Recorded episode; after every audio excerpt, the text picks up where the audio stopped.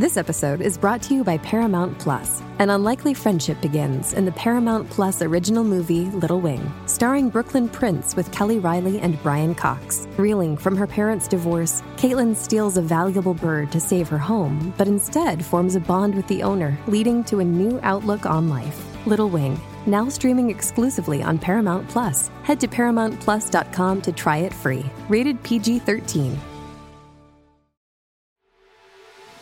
Greetings, humans. You have entered the Command Zone, your destination for all aspects of Elder Dragon Highlander.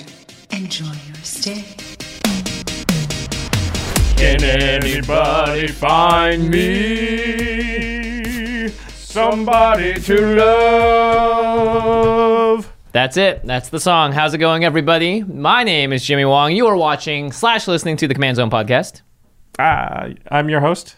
I'm your host, Josh Lee Kwai. You said the Jimmy Wong thing in a weird place, and it I know. threw I, me. said I was it- waiting said for you to say afterwards. I also said, "How's it going?" Not just "How's it." So I stole all your thunder. How's it? It's Josh Lee Kwai. Yes, it is.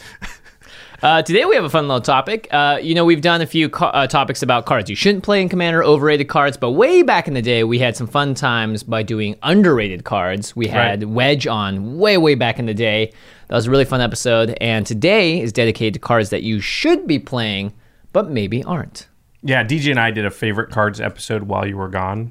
So this is great. Jimmy comes back, and now we get another one of these from a new perspective. I threw a few in the mix. Sweet. Can't wait to see what you threw in there. And you know, we're going to be talking about a lot of cards today, right, Josh? That's right. And if you want to pick up any of them, well, you know what to do. You go to cardkingdom.com slash command zone. If you use that affiliate link when you order your magic products, singles, whatever, you really are supporting this show. You're supporting game nights, extra turns, all of our content. We really do appreciate it. And right now, you can be ordering the Ravnica Allegiance stuff. It just came out. Dude, there's so many sweet cards in that set, Mm-hmm. um, especially if you like the guilds. There are tons of awesome two color things that you can do. So I would recommend doing all of that. Yeah, you want smothering tithes. You probably, you know, a lot of you out there are very excited to build a broken Vannifar deck. Well, if you want to pick up all the stuff for that, including those cards, cardkingdom.com slash command zone. Yep. And while you're there or at your LGS, there's plenty of stuff to pick up that is related to the Ravnica world. Ravnica Allegiance just around the corner. So we got sleeves, deck boxes, of course, the Eclipse sleeves.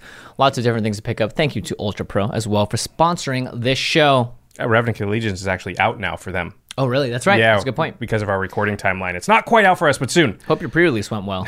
and the uh, final way to support all of our content is directly if you go to patreon.com slash command zone. In fact, we call out one lucky patron every single episode, and this episode is dedicated to Sean Kanata. Sean, you rock. Sean Yeah. just recently joined, is that Yeah, correct? January 13th at the $2 level. So he has access to our Discord where Josh and I are in every single day talking to other people about brews, new cards, spoilers, preview hype, all that stuff. A lot of why didn't you put this card in your deck?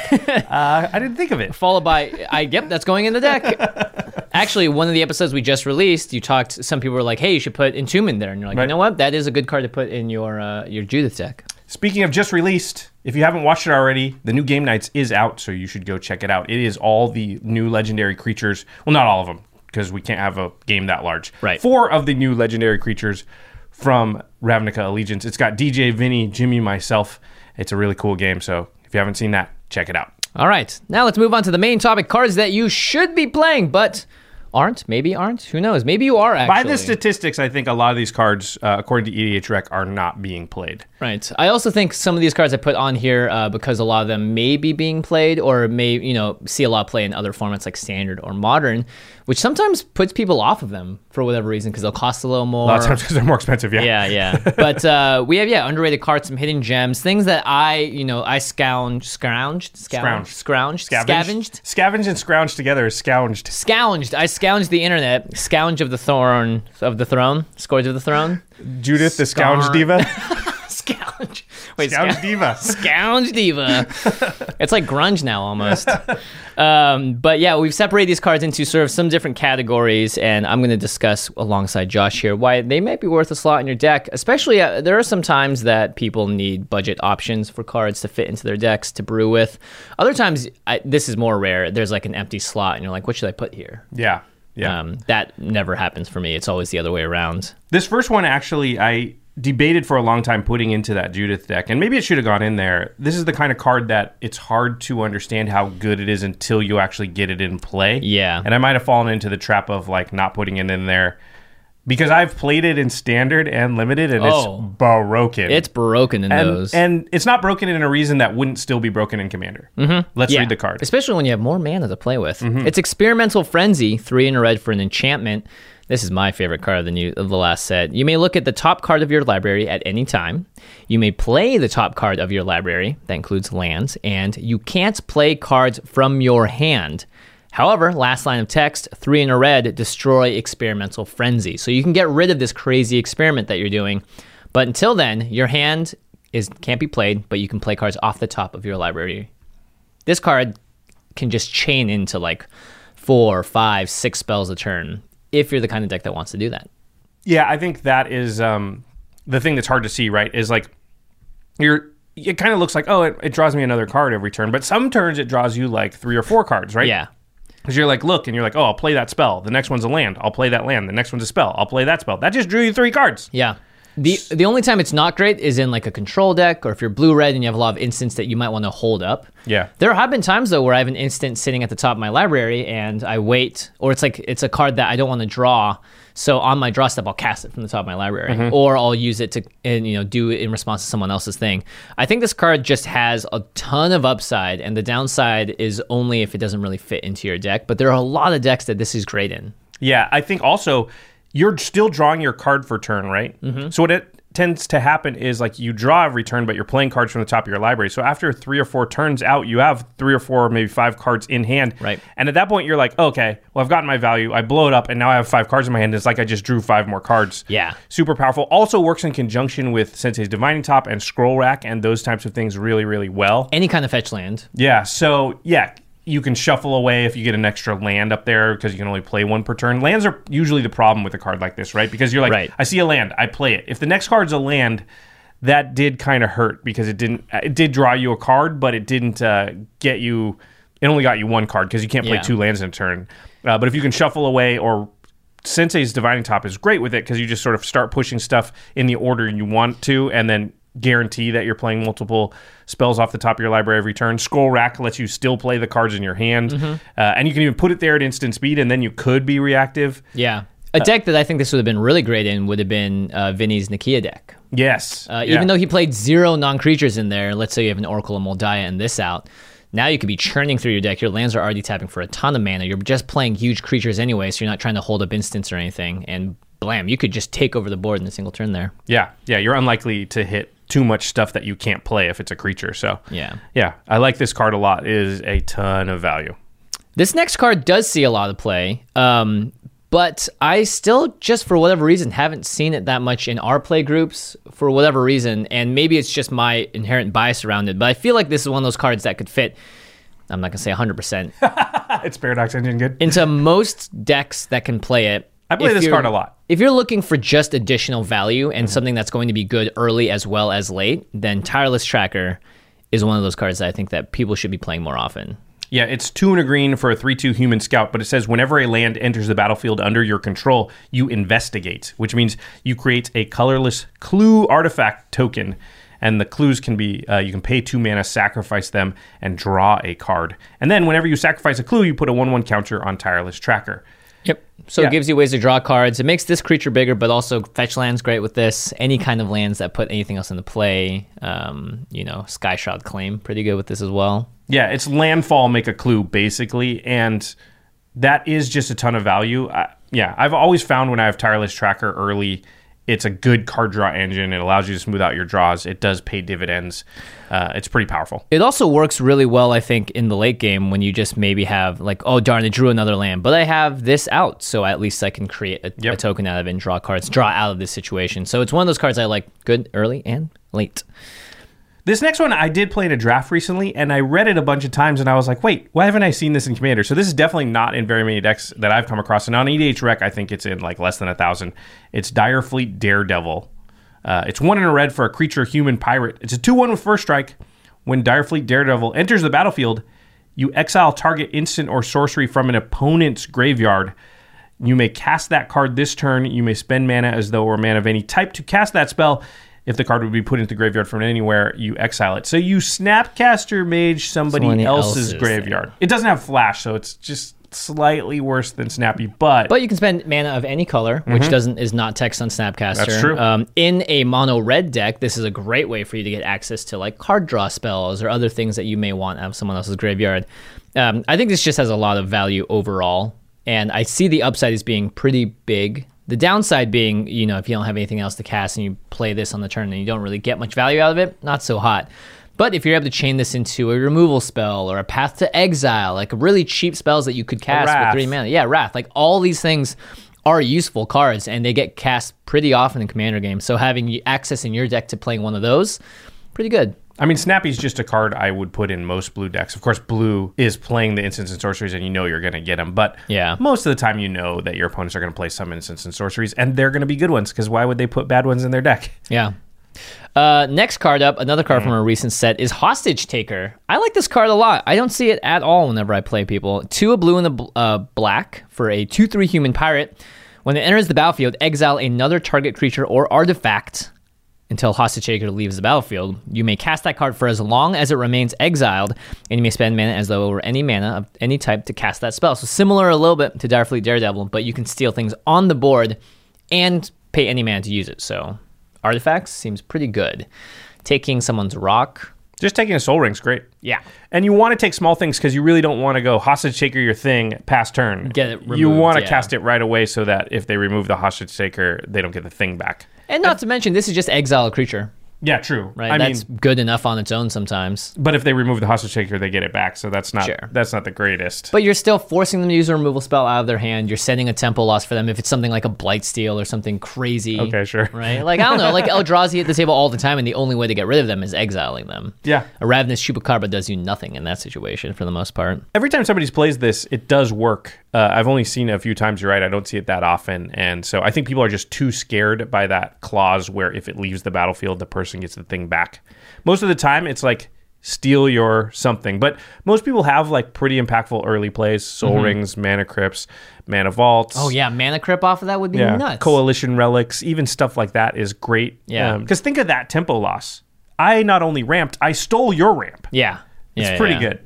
Yeah. And again, if they're forced to use a removal spell on it, then you're just you're you're okay with that, I think. I mean, if you've already cast the thing, it doesn't matter. They remove it, you it doesn't matter. It's Yeah. only as long as it stays in exile. If you cast it, now it's yours on the battlefield. Yep, yeah. yep, yep. This next one also sees a lot of play, but it's one that has, I think it's anytime, these are sort of conditional in the way that the text looks, where it's like you need something else to be on the battlefield or in the graveyard for it to work. But it does a lot of work when you're able to use it, especially I think six mana is a very good price for Spelltwine. Five in the blue. Sorcery, exile target instant or sorcery card from your graveyard and target instant or sorcery card from an opponent's graveyard. Copy those cards, cast the copies if able without paying their mana cost. Exile Spelltwine. So you get two spells. Two spells for six mana, which I, I think for that rate is pretty good, especially if you don't need to pay the mana cost. Yeah. You could grab a dig through time. You could be great. The Great Aurora. No, uh, you could grab just huge spells. Like someone casts something massive. A Blatant Thievery would be pretty interesting with this. That would be really good with this. yeah, you get your thing back and some other stuff. Yeah, I think the problem is that a lot of times if they've cast something huge and awesome There's for a good this, chance they're taking over they the game. probably won. And all the extra turn spells, a lot of them don't hit the graveyard. But you know, casting this for value on six, yeah, you know what? Just getting back a board wipe and something else can be great. Yeah. Yeah. It- uh, if it was like board wipe Kodama's reach, I'd be happy with that Yeah, too. yeah, right? Like yeah. there's lots of ways I think to use this in a way that is in general good. And I, I, I guess it also depends on your meta. Um, this next one is similar to the hostage taker world. This does see a lot of play in modern specifically, and it makes it a little more expensive. But I have a good reason why I like this card a lot. It does not see much play in Commander. Yeah, not much. And it, it would make sense as to why you would think it wouldn't see much play. It's Spell Queller. One in blue and the white for a 2 3 spirit with flash and flying. When it enters the battlefield, exile target spell with CMC 4 or less. And when it leaves the battlefield, the exile card's owner may cast that card without paying its mana cost. So this seems, in general, like, well, that card's going to get removed. That creature is just going to go bye bye. Except, I can.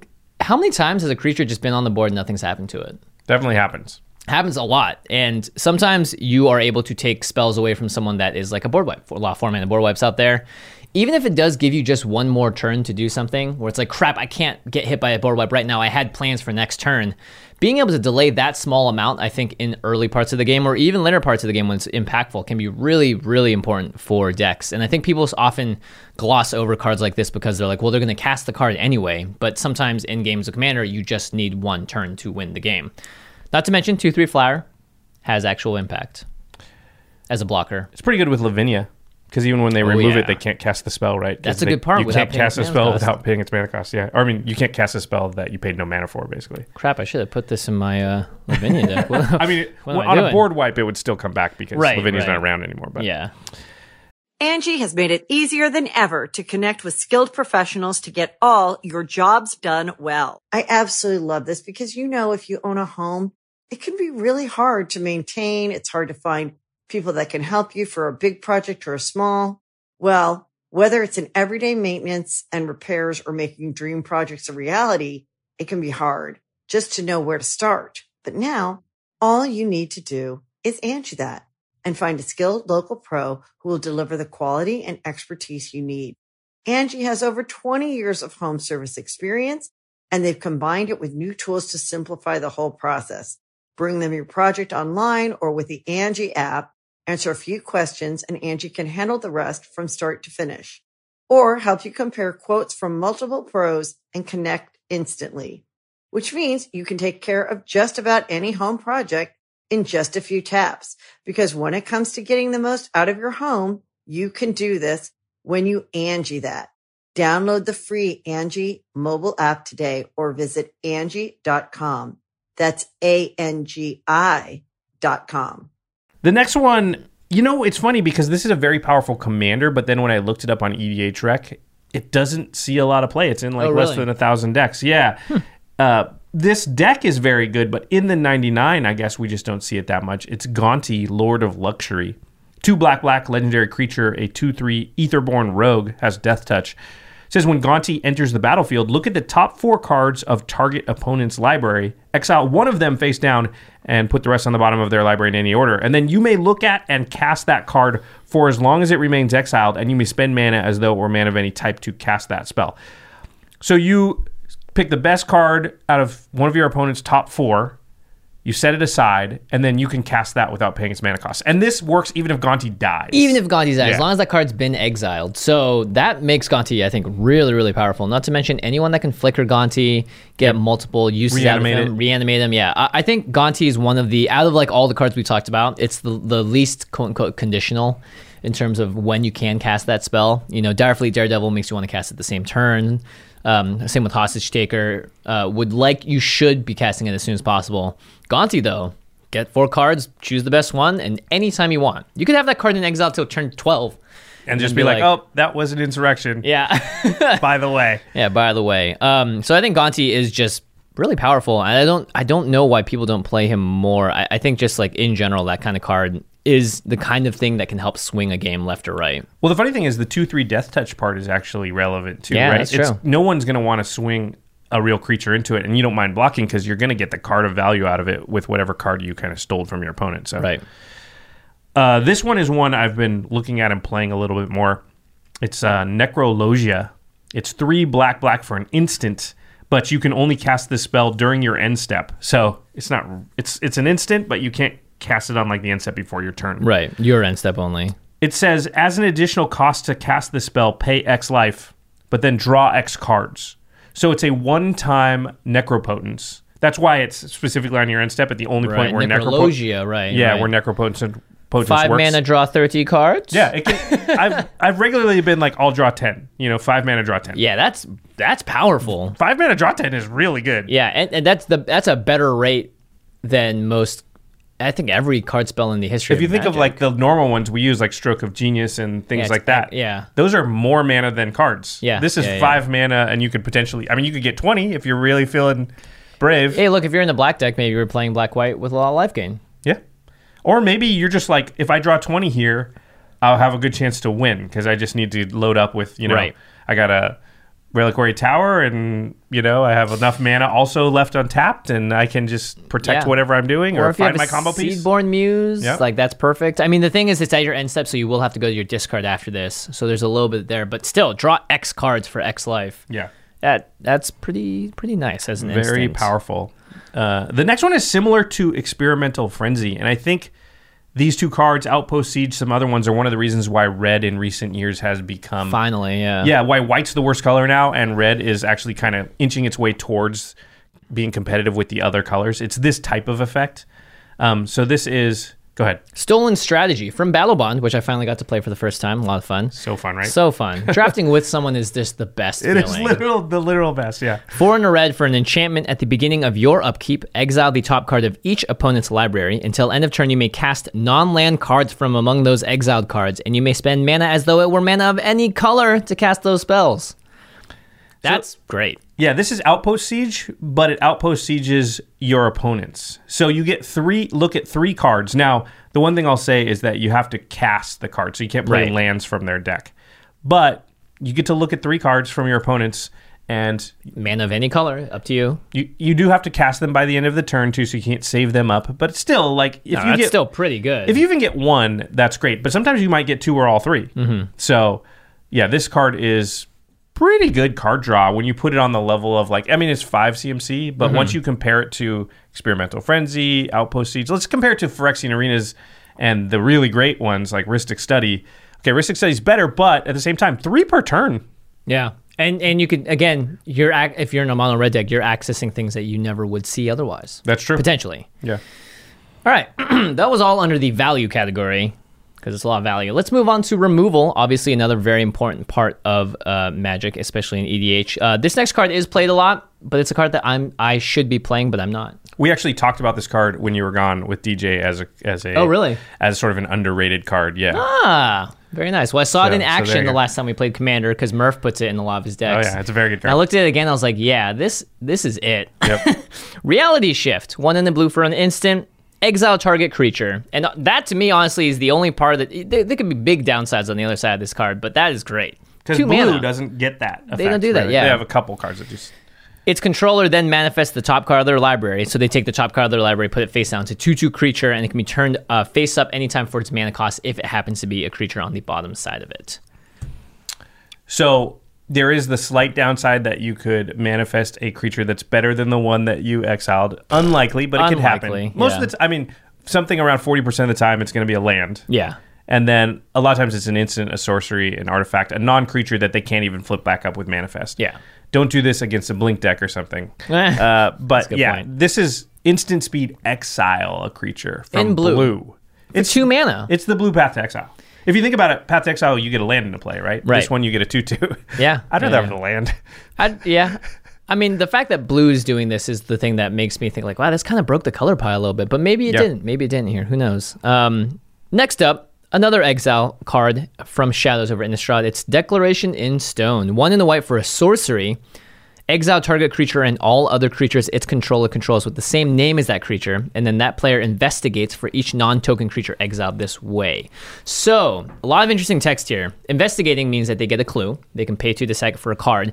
However, Declaration in Stone, you can target a non token creature, but the player is going to investigate for each non token creature exiled this way. So, you can, you can exile target token, And it'll get rid of all those all tokens. their tokens, all their plant tokens from Avenger, and they're only going to investigate once. Or zero. Or zero, actually, because it's, yeah, Yeah. each non token creature. So, this Or was you could say Blightsteel Colossus, exile that thing, you can have your clue token. Yeah. Um, and you know, it's it's not Path to Exile. They get to draw a card off it.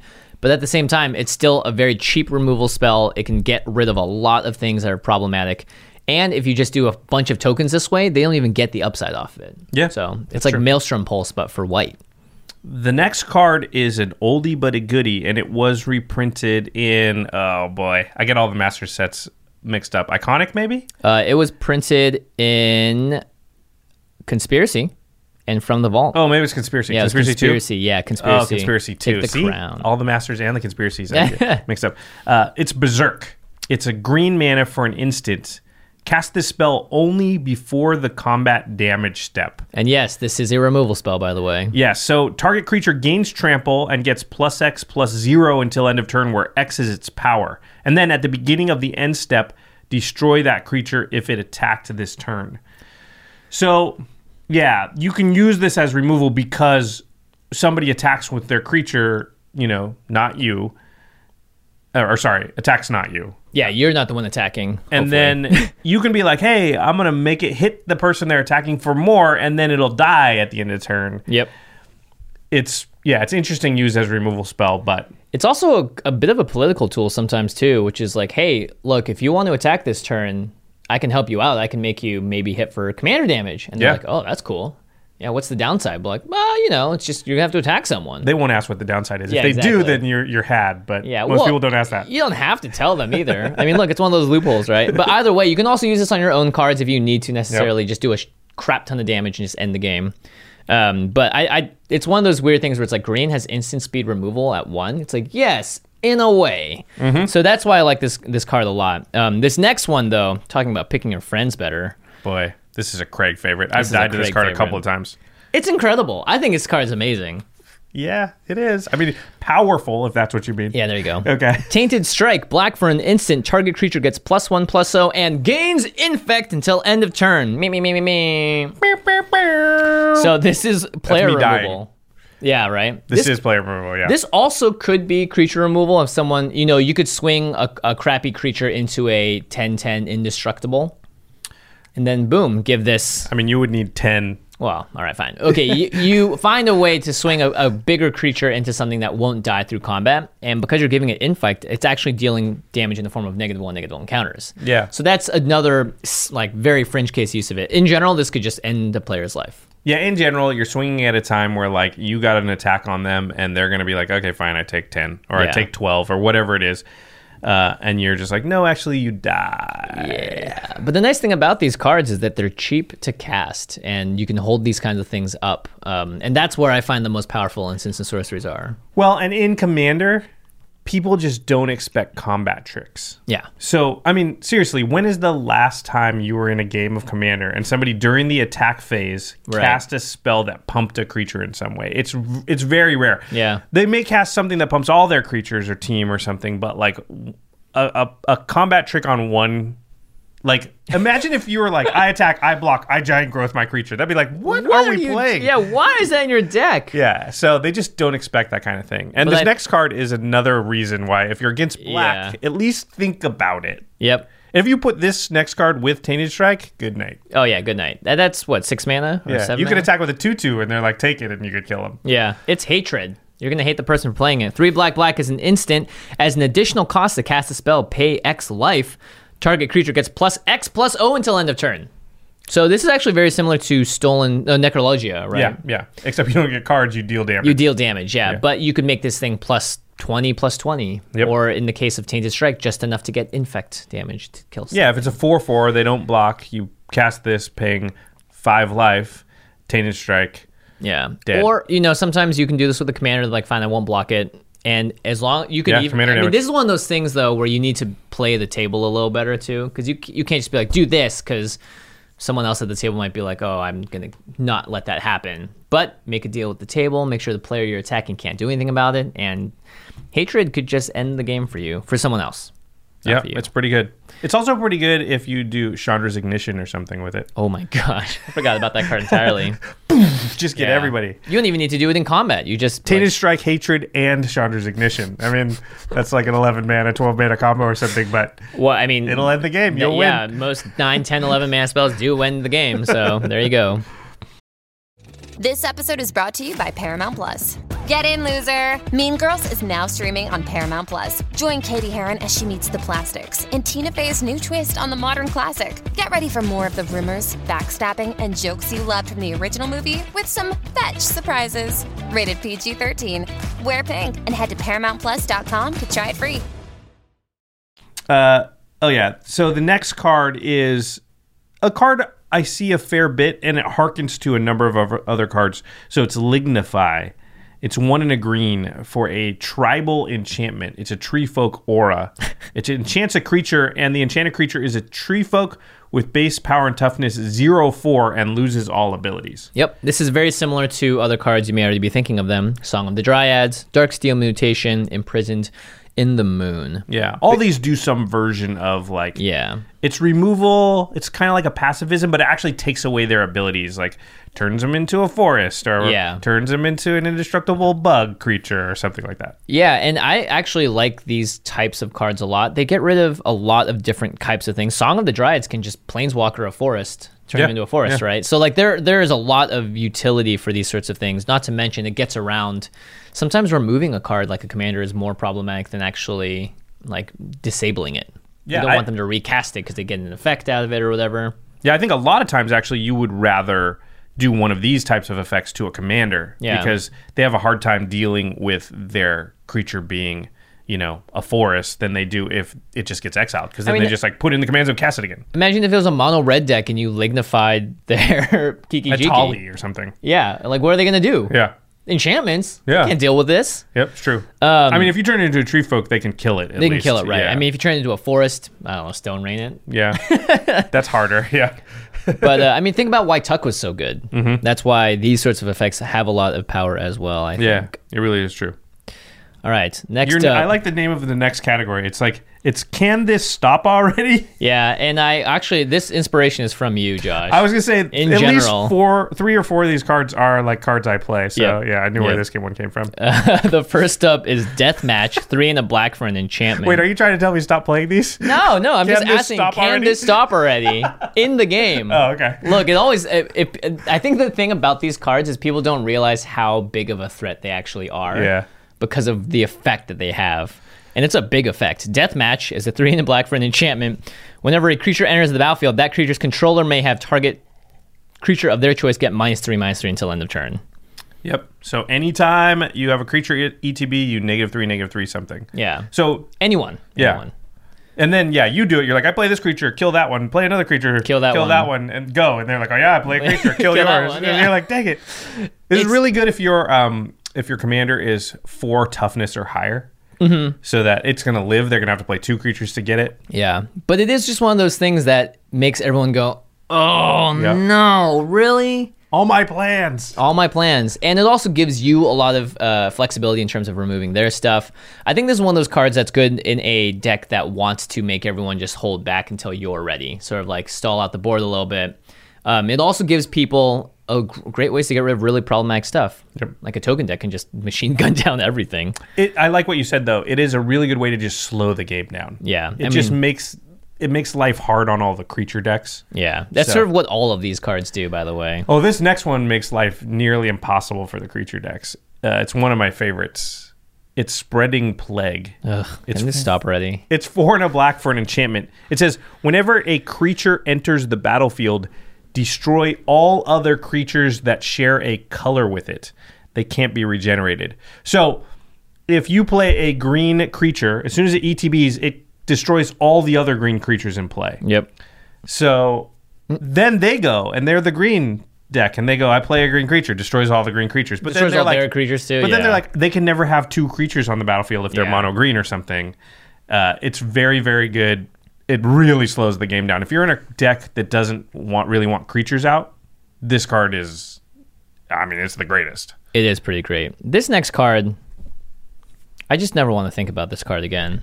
Because every time this card comes out on the battlefield, it becomes, it literally becomes arch enemy, I feel like, because it's like we have to find a way to get rid of that. But we can't because it, the way we get rid of it, It stops that. it stops that. Yeah. It's not a counterspell, It, it kind of is. it's a chimera. Yeah. It's an enchantment creature. It's perplexing chimera. It's four in the blue for a three three. Whenever an opponent casts a spell, you may exchange control of perplexing chimera and that spell. If you do, you may choose new targets for the spell. If the spell becomes a permanent, you control that permanent.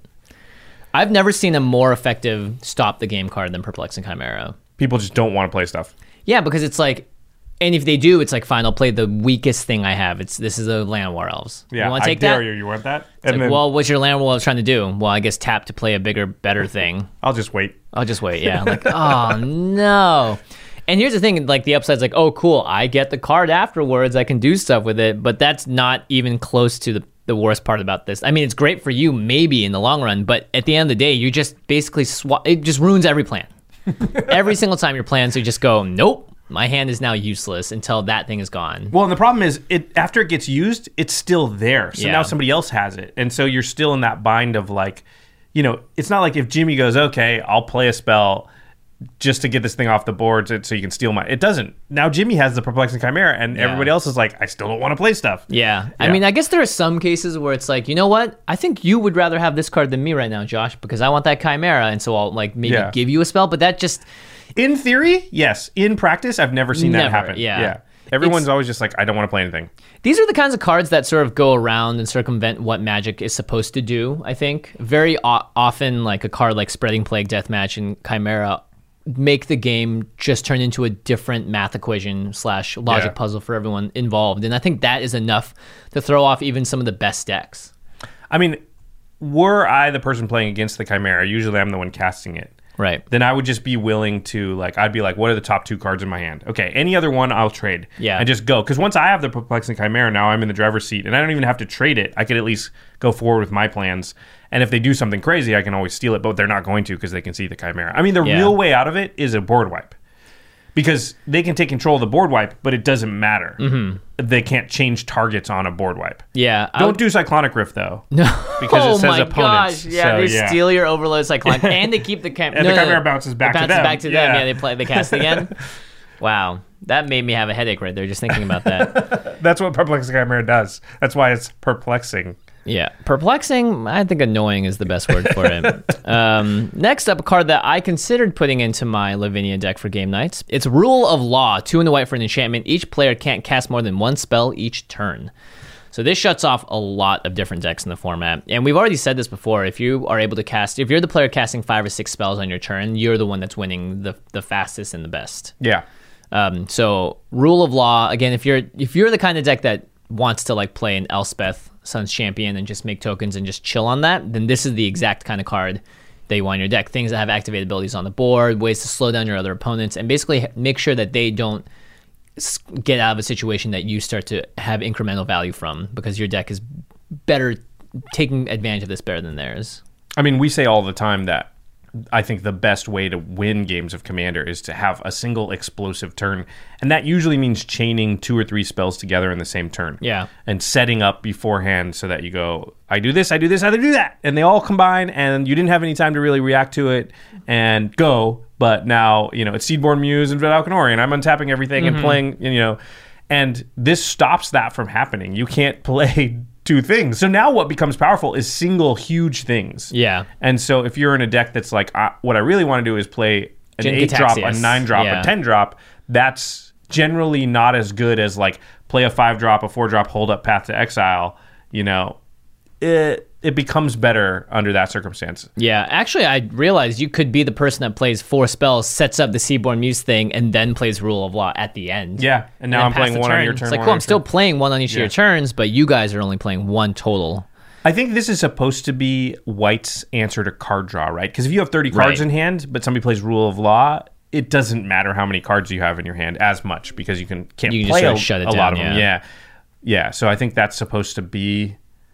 I, think they need a lot more of that type of effect to make it even out, and then people get so mad about it they're likely to just kill you. Like Yeah. Rhystic Study doesn't make people kill you necessarily, but Rule of Law could make them all be like, well, we got to get rid of that person. This is a card in our, the next one, sorry, is a card in our play group. You have to have ways in your deck to beat it because I will play it, and a lot of people play it now. We've talked about it a few times on the show, and it does see quite a bit of play, but it's constant mists. It's one in a green for an instant. Uh, and It's Paradox Engine level good. I, actually, this one might be. uh, it's Got him. It's a fog. It says prevent all combat damage that would be dealt this turn, but you can buy it back by sacrificing a land, and that means that when you cast it after it resolves, it comes back to your hand. So if you go one in a green, sacrifice a land, you can fog every single turn. Yep. And that is the kind of thing that many decks cannot beat unless they know this card exists and put ways in their deck to beat it. Direct damage, ways that aren't combat, all that sort of stuff. That is a lot of airtime. Yeah, that one did. Make sure you guys go to youtube.com slash the Command Zone podcast. So you can watch what we're doing rather than just be like, what were those noises?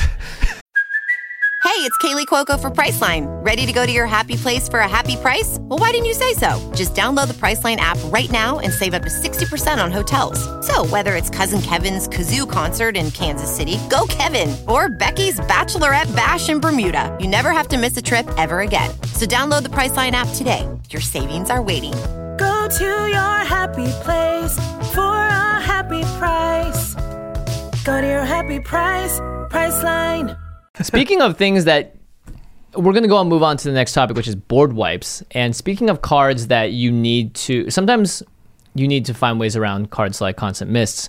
Other times you just need to figure out ways to find your ways around board states that won't die to a board wipe.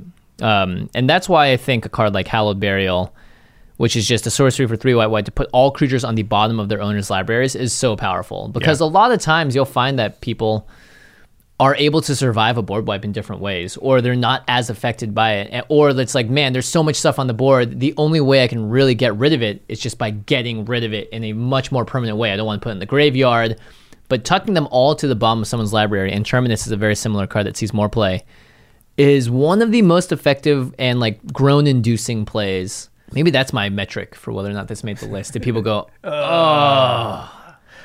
And Yeah. Hallowed Burial meets that requirement pretty well. I mean, let's be honest. People know that you're going to destroy their stuff sometimes, and they're prepared for it. Mm-hmm. Most decks have some kind of contingency plan. What if I get board wiped? What if everything dies? What if this dies? I'll They- regrowth it. I'll Yeah. eternal witness it. I'll do this. And there's a lot of decks that are like literally playing around in their graveyard, Mm-hmm. like dancing around in there, painting their face and having fun.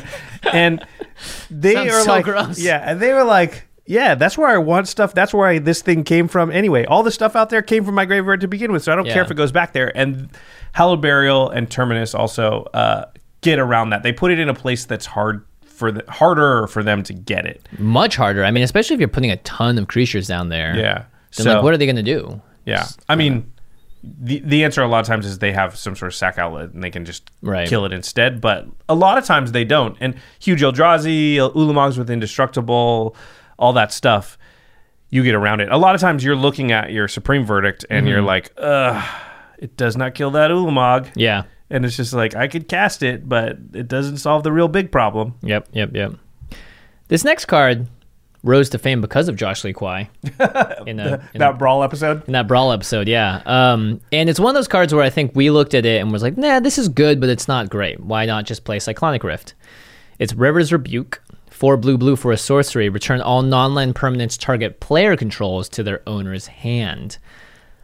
Here's the thing about this card. I think what I didn't think about originally was that the politicking that goes into a card like this is much more important than the fact that you're leaving yourself open, you're tapping six man to do it. Because, I mean, so many times in games, it's like this person's going off, we have to stop them, and we're already teaming up.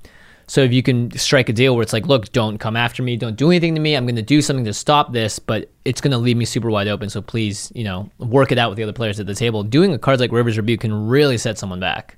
Yeah, that's exactly the usage that's great. And you can usually get people to, to agree because you're like, I can stop what they're doing. But In a big way, not Yeah. just like a board wipe way. but it's going to take my entire turn. If I do that, I just want you guys to promise me you don't attack me, you don't mess with any of my permanents, cards, library, nothing. Yeah. And I get an un- a free untap so that, you know, I can take care of this problem for us and you guys can go about your business. But as though I just cast Teferi's protection as well. yeah, exactly. And, That's what that's the contingency for Rivers. and most people are like happy. Yep, yep, totally fine because they're going to lose to that player too. And Yeah. so they're like, at least what you're doing is you got another turn of setup. Another turn is set up, um, and you can even be like, I need protection from that person as well. We need to still work together. This isn't just like the end all be all because you know that player is going to go after you for you know basically hamstringing them that hard. So I like Rivers Rebuke a lot. This is the next one I've seen a lot. You have? Yeah. I, I think life gain is something that's gone up in my book. I mean, incidental life gain is great, and this is like one more mana, gain a bunch of life. Yeah. Fumigate, three white white. It's a board wipe. It's a sorcery. Destroy all creatures. You gain one life for each creature destroyed this way. Um, yeah, I've just seen so many games now where it's like, oh crap, I'm at two life. I have one card. I'm, you know, I'm super boned. If I had more life, I could draw out of it. If I just had one more turn, but I'm about to take 12 damage here. So. Cards like Fumigate, cards that gain you life but also still do the things that your deck wants to do. I would, I basically would start running Fumigate over Wrath of God in almost every single case. I totally agree. Just the one more mana is worth it, and sometimes you gain like twenty. Yeah. Even if you gain like five or six, it's not nothing, and you're still doing the thing that you wanted to, which is include a board wipe in your deck. Yep. So The next two are very similar, and they are uh, what's the word? Sort of narrow board wipes. They don't hit everything, and that can be to your advantage. So it's Fell the Mighty and Retribution of the Meek. Fell the Mighty is four and a white for sorcery. Destroy all creatures with power greater than target creature's power. Yeah. So you pick. This is really good in like Arcades or um, Doran and those type of decks. Like in Arcades, you Right. can choose a creature that has zero power and do the whole thing. and destroy everything except your walls. Yeah. Uh, Retribution of the Meek is two and a white for a sorcery. Destroy all creatures with power four or greater that can't be regenerated. So Fell the Mighty, you can sort of choose based on what creatures you've got, and Retribution of the Meek is just set at power four or greater. Yeah, I I like the fact that you can choose any creature for Fell the Mighty. It doesn't need to be on your side of the board. Mm-hmm. It can also again be that sort of thing where it's like, hey guys, look, you're gonna lose one or two things, but this person's gonna lose the big thing that everyone needs him to lose or her to lose. So I like the fact that you can target it, you can use politics to your advantage with these kinds of cards. Also, if you're just a mono like small creatures deck, then Retribution and Fell the Mighty are gonna be very one sided for you in general, Yeah. which is kind of like what I want to see. Um, this There- next yeah, one sided board wipe. I mean, in Garruk's Wake, except for that, it's That three costs- mana. yeah, you yeah, know? yeah, yeah. like that's kind of crazy. Um, next up is Cleansing Nova. Again, one of those cards that it's like, hey, why not play this over Wrath of God? It's three white white for a sorcery. You can choose one to destroy all creatures or destroy all artifacts and enchantments. That's powerful. Very powerful. That's so powerful. People play Bane of Progress, and it doesn't also have the, the the tag of if you needed to board wipe instead. Yep. So It's very austere command, which is one I think probably like the best white board wipe. Yeah, I one of think the best anything- white cards. Period. anything that reminds me of Austere Command, I think, is way better than we give it credit for. And that's why Akroma's Vengeance is great too, which is just a sorcery for one more mana, so for white white, but you get artifacts, creatures, and enchantments all in one fell swoop. Yep. That's pretty good. And you can cycle it. That one can't is harder to be as one sided, but cleansing Nova is like, oh, I don't have a lot of creatures. I board wipe for creatures. Oh, I don't have a lot of artifacts and enchantments. I you can even hold back, you know, if you draw that in your opening hand or draw it early, you can be like, you know what, I'm going to play around so I can use this to the max effect based on what's happening on the board, which I think a lot of people, sometimes you like, even just knowing it's in your deck and knowing that you maybe have a way of finding it or, you know, it can help you plan around the downsides of those kinds of those cards. All right, the next three are all very similar. Also, it's uh, Paraselene, Paraselene, Paraselene? Paraselene, Paraselene. two and a white for a sorcery. It says destroy all enchantments, and then you gain one life for each enchantment destroyed this way. The next one is, like I said, these are all sort of enchantment wipes. Cleansing meditation, one white white, destroy all enchantments as a sorcery, but it has threshold, which means if you have seven or more cards in your graveyard, instead you destroy all enchantments, then return all cards in your graveyard destroyed this way to the battlefield. So you basically destroy all enchantments except yours, and you maybe re-trigger some ETBs. Yeah, if you have like enchantment creatures, or if you're playing um, like the Bant enchantments deck with Estrid or all that stuff, that can help bring those enchantments back, equip them to new creatures for your auras. So True. Uh, this last one is one I like a lot, and I run in quite a few decks. It's Calming Verse. It's three and a green for a sorcery. Destroy all enchantments you don't control. Then, if you control an untapped land, destroy all enchantments you control. So all you got to do is make sure that all your lands are tapped when uh, you ca- when this resolves, and Yeah. you destroy you one-sided board wipe enchantments. Very very strong. Yeah, you can just float that mana in the Yep. same main phase, play the things you wanted to play out. Yep. Um, unless you have like a glacial chasm, then you don't want to play this as much because you can't That's really true. tap that land unless you have like a you know a Urborg or something. But yeah, calming verse is that's that's powerful. That's an easy uh, sort of um, qualifier to get around. Like, yeah, Yeah. oh, I just have to have all my lands tapped. Most of the time, I can do that. Yeah.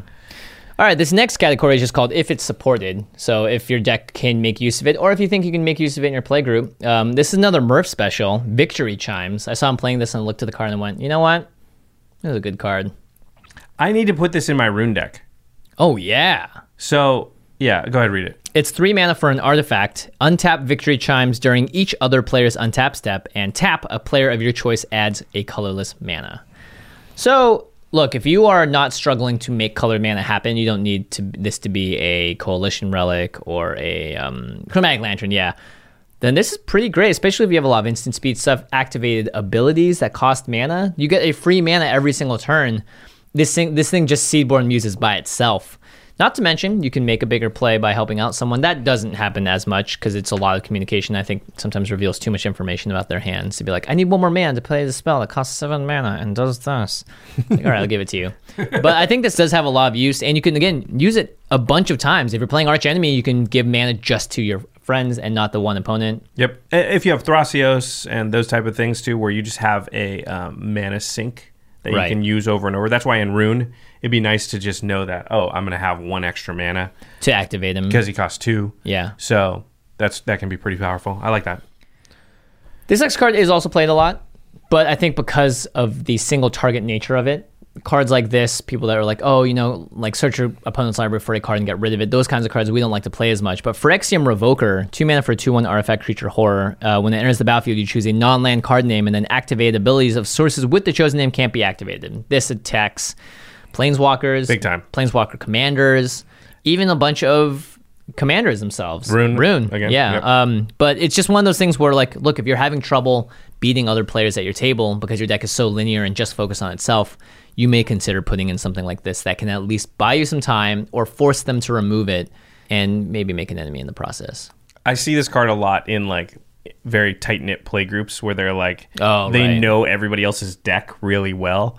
And so they'll be like, I'll Phyrexian Revoker, and they name like, you A know, card that's not even on the battlefield, the key combo piece, and the person's like, ah, because they know the deck so well. That's and that's the type of thing. Nevermore is another one that just kind of Yeah. makes it so they can't cast the spell you name and can be Yeah. pretty brutal. Yeah, those are like those meddling mage esque effects. I think people don't play them because they don't know what to name sometimes. Yeah, they but feel there are mean too. there are enough commanders out there that you can see they're on the battlefield that you can name with this card as soon as it comes down. I mean, if somebody builds a Vannifar deck and you just can't beat it, mm-hmm. Phyrexian Revoker can help you with that. Nevermore can help you with that. Yeah. Um, all right. The next one is I actually played. So I was in Hawaii last year and I went to an LGS there and uh, I didn't have my decks with me, so I was borrowing decks and somebody let me borrow a Toshiro Umezawa deck. It's one black black for a legendary creature, human samurai. A 2 2 has Bushido 1. So whenever this creature blocks or becomes blocks, it uh, gets plus 1 plus 1 until end of turn. That doesn't matter. But it says whenever a creature an opponent controls dies, you may cast target instant card from your graveyard. If that card would be put into a graveyard this turn, exile it instead. So every time an opponent's creature dies, you snapcaster an instant. Yep. It's very, very powerful, and it chains together really well because if the reason that the thing died was because you cast Because it you cast it, yeah, yeah, yeah. You get Yeah. a double use out of your terrors and all that, right? yeah. So, uh, Yeah, I like Toshiro a lot. I could see it in blue black decks, black red decks. Um, just basically anytime you have valuable instants in your graveyard, because creatures are going to be dying all the time. And if it's like, hey, look, I passed the turn holding up one spell in my hand, one activated ability, and potentially like five spells in my graveyard, I think that flexibility is pretty good, especially on a creature that seems pretty innocuous at first. the deck I played was super sweet. Um, I, this is the first time I've ever played it, so I Mm-hmm. made a few little mistakes because it's pretty intricate. But that is a fun deck. What was the coolest thing that you could do or did? I don't remember. I think afterwards there was some like tainted strike type stuff, hatred stuff, because you can get that stuff back. Mm-hmm. Right. And a lot of the lines are like, okay, if I kill that creature, then I can cast this, which allows me to kill that, which then I can cast this. and Oh, you're I trying to like figure out these chains, and it's it's it's a lot of like, Mental work? yeah, but it's fun. It's totally fun. Yeah. Uh, the next one I put on the list, and because of the statistics episodes, the data episodes we did with DJ, and one of the big things we learned was that the the player that gets the most lands into play in a game just has a huge advantage. Right. And so missing land drops, and not just that, but but putting extra lands into play. We talked for a long time in those episodes about Burnished Heart, a card that neither DJ and I really loved, but had just performed fairly well in the sample, and we just kind of hypothesized that like anything that puts lands into play is just a little better than we think. And this card, it does see quite a bit of play now. I think it's in like 14,000 decks on EDHREC, but it probably should see even more. It's probably in non-green decks, probably all of them want this. It's Wayfarer's Bauble. It's one mana for an artifact, and then you pay two and tap and sacrifice it.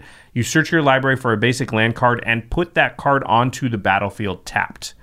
Then shuffle your library. So it's rampant growth for one extra mana, but you can split up that cost between two Two turns. turns, yeah. So imagine you, the green player plays rampant growth on turn two.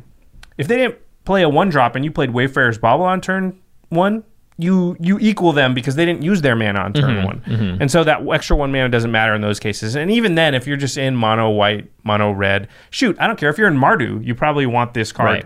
because just having lands, keeping up in the land count is one of the things that's going to help you win more games. Well, think about it this way: like, what is the thing that's going to get the most use in your deck out of every other card? What's going to get tapped the most? Yeah, land because you're going to use it every turn. It's going to be there every single turn. It's not going to die like a creature with an activated ability. You're just going to be able to constantly use it. Like these are the these are the backbone of your deck essentially. So yeah, that's why more- Solemn Simulacrum I think is better than is like one of the most played cards, and Yeah. correctly so. Burnished Heart, this, those are the three ways, three big ways to get extra lands into play when you're not in green. That makes sense. All right, I like that a lot. I'm I'm going to play Wayfarer's Bauble more often now. I've definitely been putting it into like basically all my decks that don't have green, Hundred percent. which is only like five decks maybe six I think. Um, this last category is called Take a Second Look. Um, I think a lot of these cards they do see play here and there, but it's when you're making a deck, it's always I think worth it to like take a peek through these cycles and just see and just see would this work? Is this something that I might want to put in my deck? Um, and it's going to be the sieges. So there's Frontier, Citadel, Monastery, Outpost, and Palace Siege. Um, you know what's really interesting? What's that? Of those five, I would have thought Outpost would be the most. Me played, too, the red one, right? But it was Palace Siege. really Yeah, is sees the most play. Palace Siege, but why?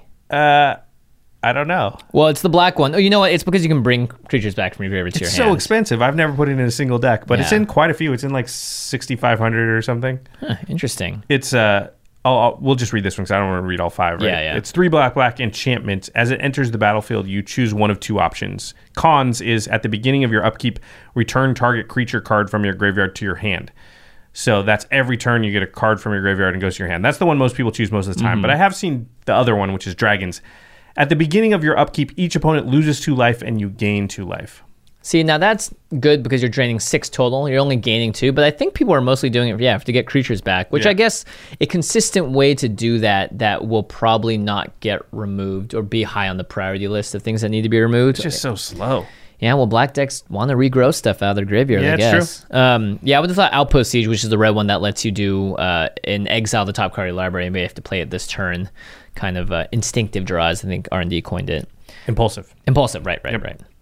Um, there's also the dragon commands. So Dromoka's command, Natarka's, Silumgar's, Kolaghan, and Ojutai. These are all cards that cost between two and four mana. And um, but these are all again flexible cards, and I think that is something that is very meta dependent. You know, for instance, I think Dromoka's command is my the, my favorite that I like to that I thought I was going to put in a lot more decks. Um, it's green and white for an instant. You can choose two. You either prevent all damage target instant or sorcery spell would deal this turn, or target player sacrifices an enchantment, or put a 1 1 counter on target creature, or target creature you control fights target creature you don't control. You get to choose two of those. It's Yep. These are really flexible spells. They could fit into a lot of different decks. Consider uh, it'd be basically like if you need it in your meta, if you think it's just powerful, if it works well with your commander. Just the sacrifice and enchantment is actually pretty good. Yeah. You know, Especially if they play spend their whole turn playing a big enchantment. Um, I think all of these are better than they look because you you know you can find one mode that's really good right now and then a second mode that's kind of gravy. yeah, yeah. I think Silumgar's is the best in Commander. I I feel like I've seen that one the most. Yeah, I think Silumgar and then maybe Ojutai Dromoka next. Um, and then, of course, there are the lesser used, in my mind, the original commands, the, the ones that are not used, used as much as like Cryptic Command, uh, Profane, Incendiary, Incendiary, and Primal. Again, just look at them. I play Incendiary Command in a lot of my red decks. That's the Um, least played one, I think. yeah, but it, sometimes it just does so much work. I mean, Profane maybe- Command is actually sneaky good, and Yeah. uh, I've Well, been seeing it ends more and more. Yeah, because sometimes you're just like, well, kill you. You die? Yeah, Um, that's basically the list. I mean, the average cost of these cards, I put them all in the tapped out, is just under four dollars on average per card. Some of these cards are in like the twenty-five cent to thirty cent range. Right. A lot of them are under a buck. Um, there's a few that are like bringing up the average. yeah, tireless tracker, spell queller, Kolaghan's command. These are all cards that are played in formats that we don't play. Right. Um, but at the same time, I think this is a good way to like also keep an eye out when you're opening new packs from something like Ravnica Allegiance or even Guilds of Ravnica to be like, hey, you know what? This card is better than I expected, and it may be something that works. You know, like whenever I crack packs for fun. Sorry, I know blasphemous. I always tell Marshall. separate. I always separate. You know, the three or four cards that I think like, you know what, this has just enough value slash potential that I'm going to put it to the side. Um, and this is a great way to think about cards. I think in general because it will make you potentially brew with a little more flexibility and creativity instead of just going straight to the linear. This is the best way to win deck, which I know is something that we always talk about on the show in terms of optimizing and all that stuff. But I, you know, it's playing with Craig definitely opens my eyes to that side of things sometimes, where you're like, wow, Willow Satyr, actually really good. I think uh, when we talked about this on some of the deck tech episodes, whereas like I'll use like five slots maybe in a deck mm-hmm. for like cards I think are probably good, but I haven't had a chance to try out a lot because I'm never gonna find out if they're good if I don't put them in a deck and try and play them. Right. And a lot of times those are the cards you find out. Oh, that's way better than I thought, but you'll never find that out if you don't mm-hmm. try it out. So I'd say like having a couple flex slots in your deck and just being like, I don't know, I think this might be good. You put it in, okay, it's not. Take it out, put in another one, and and just allow yourself to try some cards out. Yeah. What's the worst that could happen? You find a better card than you thought it was? I mean, hopefully all these cards are going to do something. Yeah, and again, I think some of them are meta dependent. Whether Yeah. or not your your play group, you know, you need to get rid of enchantments. You have to terminus the board or Hallowed Burial it and all that stuff. To the listeners, you can already guess what we're going to ask you. Are there any cards in your decks that you think have big impact but aren't played as often as you think they should be? Yeah, what are the cards you know about that you feel like nobody else does? Yeah, give us more fuel for the next time we do this topic. That's right. Actually, that's definitely right. Go to Twitter, tweet at us, uh, please comment. Just give me a list because we tend to talk about underrated cards a couple times a year. So- Yeah. And, they seem to be pretty popular episodes, I think, because of budget and constraints that people have. You There's know. so many cards, man. It's impossible to know about. There's still cards where people play, and I'm like, I have never seen that. What? Yeah, There's yeah. a card that does that? Yeah. and if there is a player in your play group that does that, look, ask to look through their decks, honestly, because if you know if that's their style, they're probably going to have some other hidden gems in it that you never knew about. And then what you can do is you can write down the name of that card and you go to cardkingdom.com slash command zone and you add it to your cart and you order it and you put it into your decks because those cards are awesome and you want them. Also, Ravnica Allegiance just came out. Smothering Tithe, I think that's the the most likely to go in a bunch of your decks that you're going to mm-hmm. need. You know, just don't crack packs for that. Like Jimmy was just talking about. Just order just order a few of them singles. That's true. Yeah. And some packs so you can draft with your friends. yeah, that's true. Or you can play Pygal Magic. Yeah. Yeah. We yeah. taught everyone how to play Pygo Magic on an Uh, episode. you know, I think you guys have to teach me at some point because that sounds really fun. okay, so maybe we'll do a video. We're actually renaming Oh, it. I think fun. we want to call it Booster Blitz. Booster Blitz. I yeah, like Booster that. Blitz. So maybe I we'll like do a video on Pygo Magic, which is my favorite way to crack packs, but not feel super guilty that I'm just cracking them. You know, the next time I buy a box, I'm going to crack each pack and then keep it in the pack, put it back in so we can draft it later. But There I'll know what I got. Yeah, you know? there you go. Um, so cardkingdom.com slash command zone, that's going to fill all your magic needs. And when you get all that stuff, you know, you're going to want to dress Feel, it up. Feel ultra. Yeah, you're gonna want to. So you also want to get the Ultra Pro stuff to dress up your deck. You know, you want the right sleeves, The mats. the deck boxes. incredible play mats. You want the awesome heavy metal or gravity dice. Those are so sweet. Yeah, they're very very sweet. And Ultra Pro just has tons of awesome stuff. You can find them on, on online retailers like Card Kingdom or even at just your LGS. They're all over the world, mm-hmm. and they're well known for making the best products to protect your cards. So. Supporting our sponsors, as always, supports all of our content. We really appreciate everybody who does that. Okay, now it's time for the end step, where we talk about something cool outside the world of magic. You know, we were trying to come up with an end step before the show, and then we switched over to trying to come up with a song, and so we never came up with an end step. I still think we should go with the original idea. It's something we can talk about easily. enough. Okay.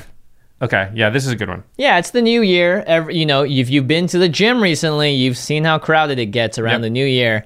So fitness is our end step. It's not the first time we've done this, um, but it is the first time I think I've done it since actually gone having gone through a long series of fitness for like I six. mean, you're in the best shape of your life, right? Yeah, yeah, yeah, yeah. Still, which is amazing considering I haven't really worked out that much over the past month. Rut row. Rut row, but It we'll get back away to it. fast. Don't let it. Does uh, it? Nah, yeah. nah, I'm good. I'm no, good. don't don't let it You want burger for for, too long. I There's do. a great new place down the road. Um, yeah, fitness. Josh, you're you're back in the gym now. What's going Yep. on with that? Uh, yeah, I just started going back. These in, aren't big enough? in November. it's not about the arms, unfortunately. um, yeah, it's a, it's just a thing that you know I do about a half hour, maybe four times a week, Yeah.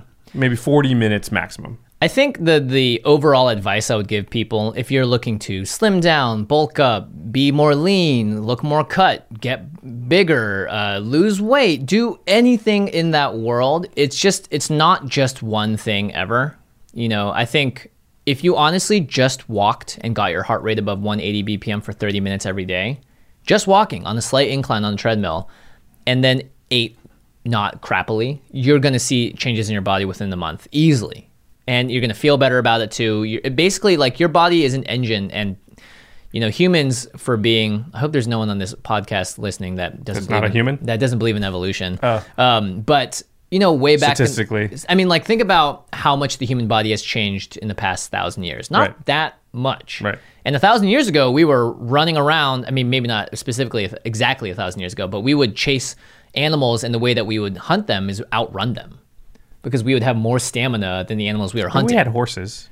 Yeah, but like even before the horse days, dogs. even before the dog days. Had dogs for 37,000 years. Okay, well, look, you had a spear and you had your feet. Right, you had to be physical. But all I'm saying is that like it's not like we've changed so much as humans that our bodies can't do those things anymore. You look at ultra marathoners, you look at people that can swim incredible distances that do triathlons. The human body is still capable of a lot. So basically, doing something like walking every day is only doing what the human body is basically built to do, which is be mobile on two feet.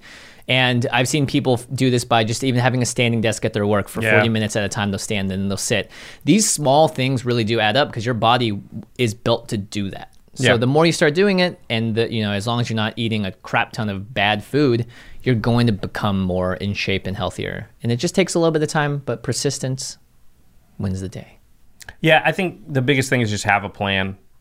You know, plan it out. You really don't need a ton of time. You just need 30 minutes a day. A day, not even every day. I'd say four times a week, 30 minutes. Yeah. will, will do wonders for you. Just walking. Listen to our podcast. But you can't just say, "Well, uh, yeah, I'm going to do that." You have to go to a calendar and be like, "Okay, Tuesday, 30 minutes. Here's Mm-hmm. the 30 minutes I'm going to mark out. It's going to be before the kids wake up, or it's going to be after I'm done with work, or it's going to be while I'm at lunch, and then on Thursday I'm going to do it there." And just yeah.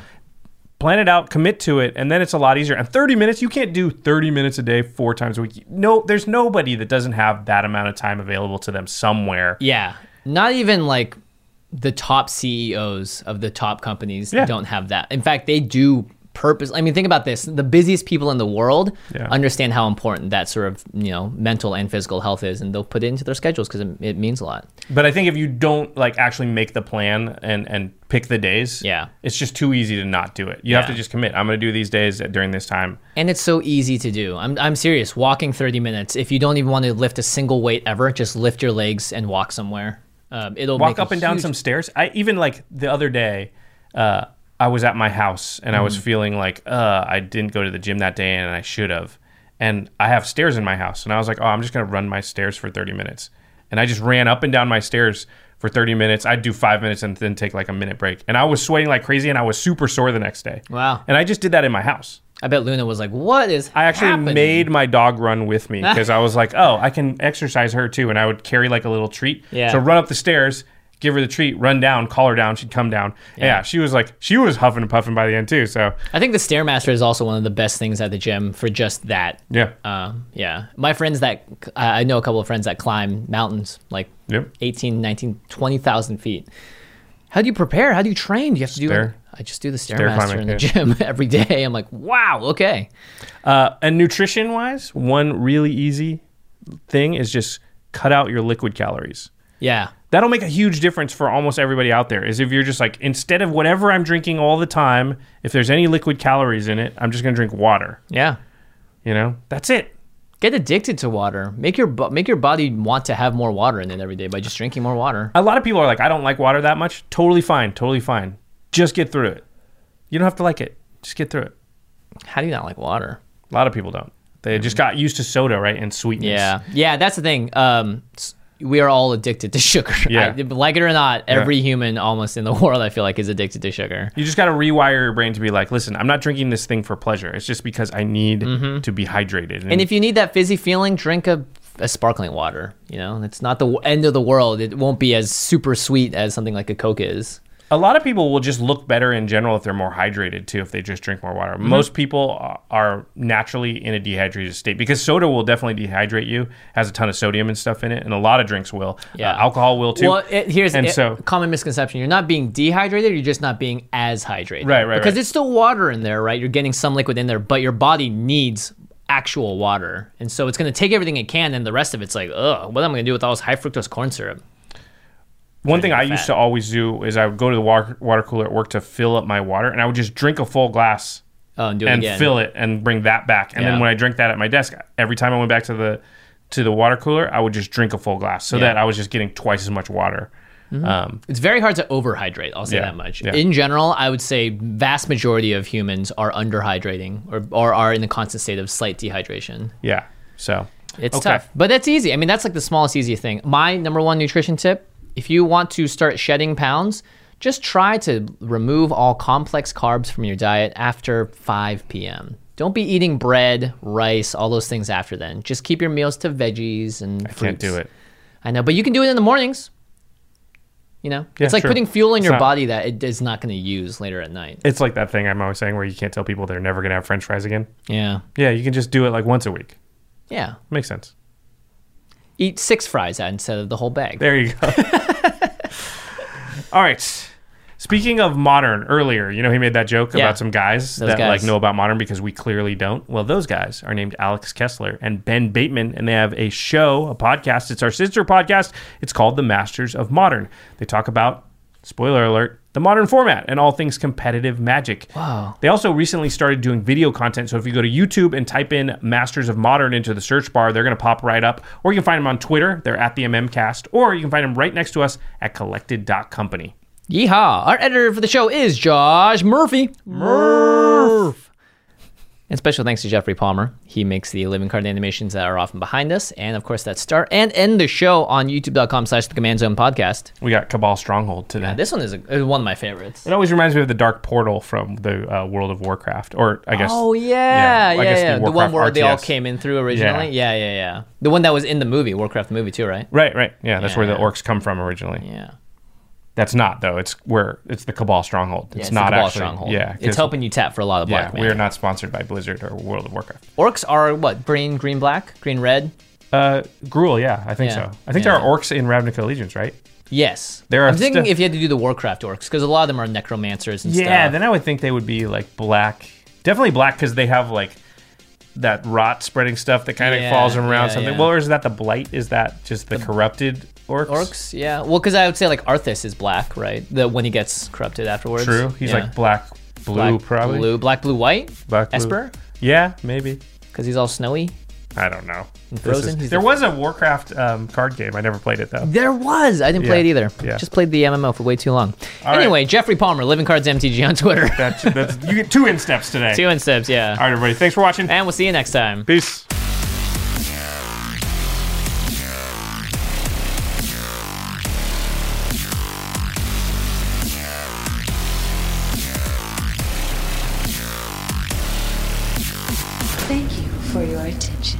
For further inquiries, send an email to commandcast at rocketjump.com or ask us on Twitter at JFWong and at Josh Lee Kwai.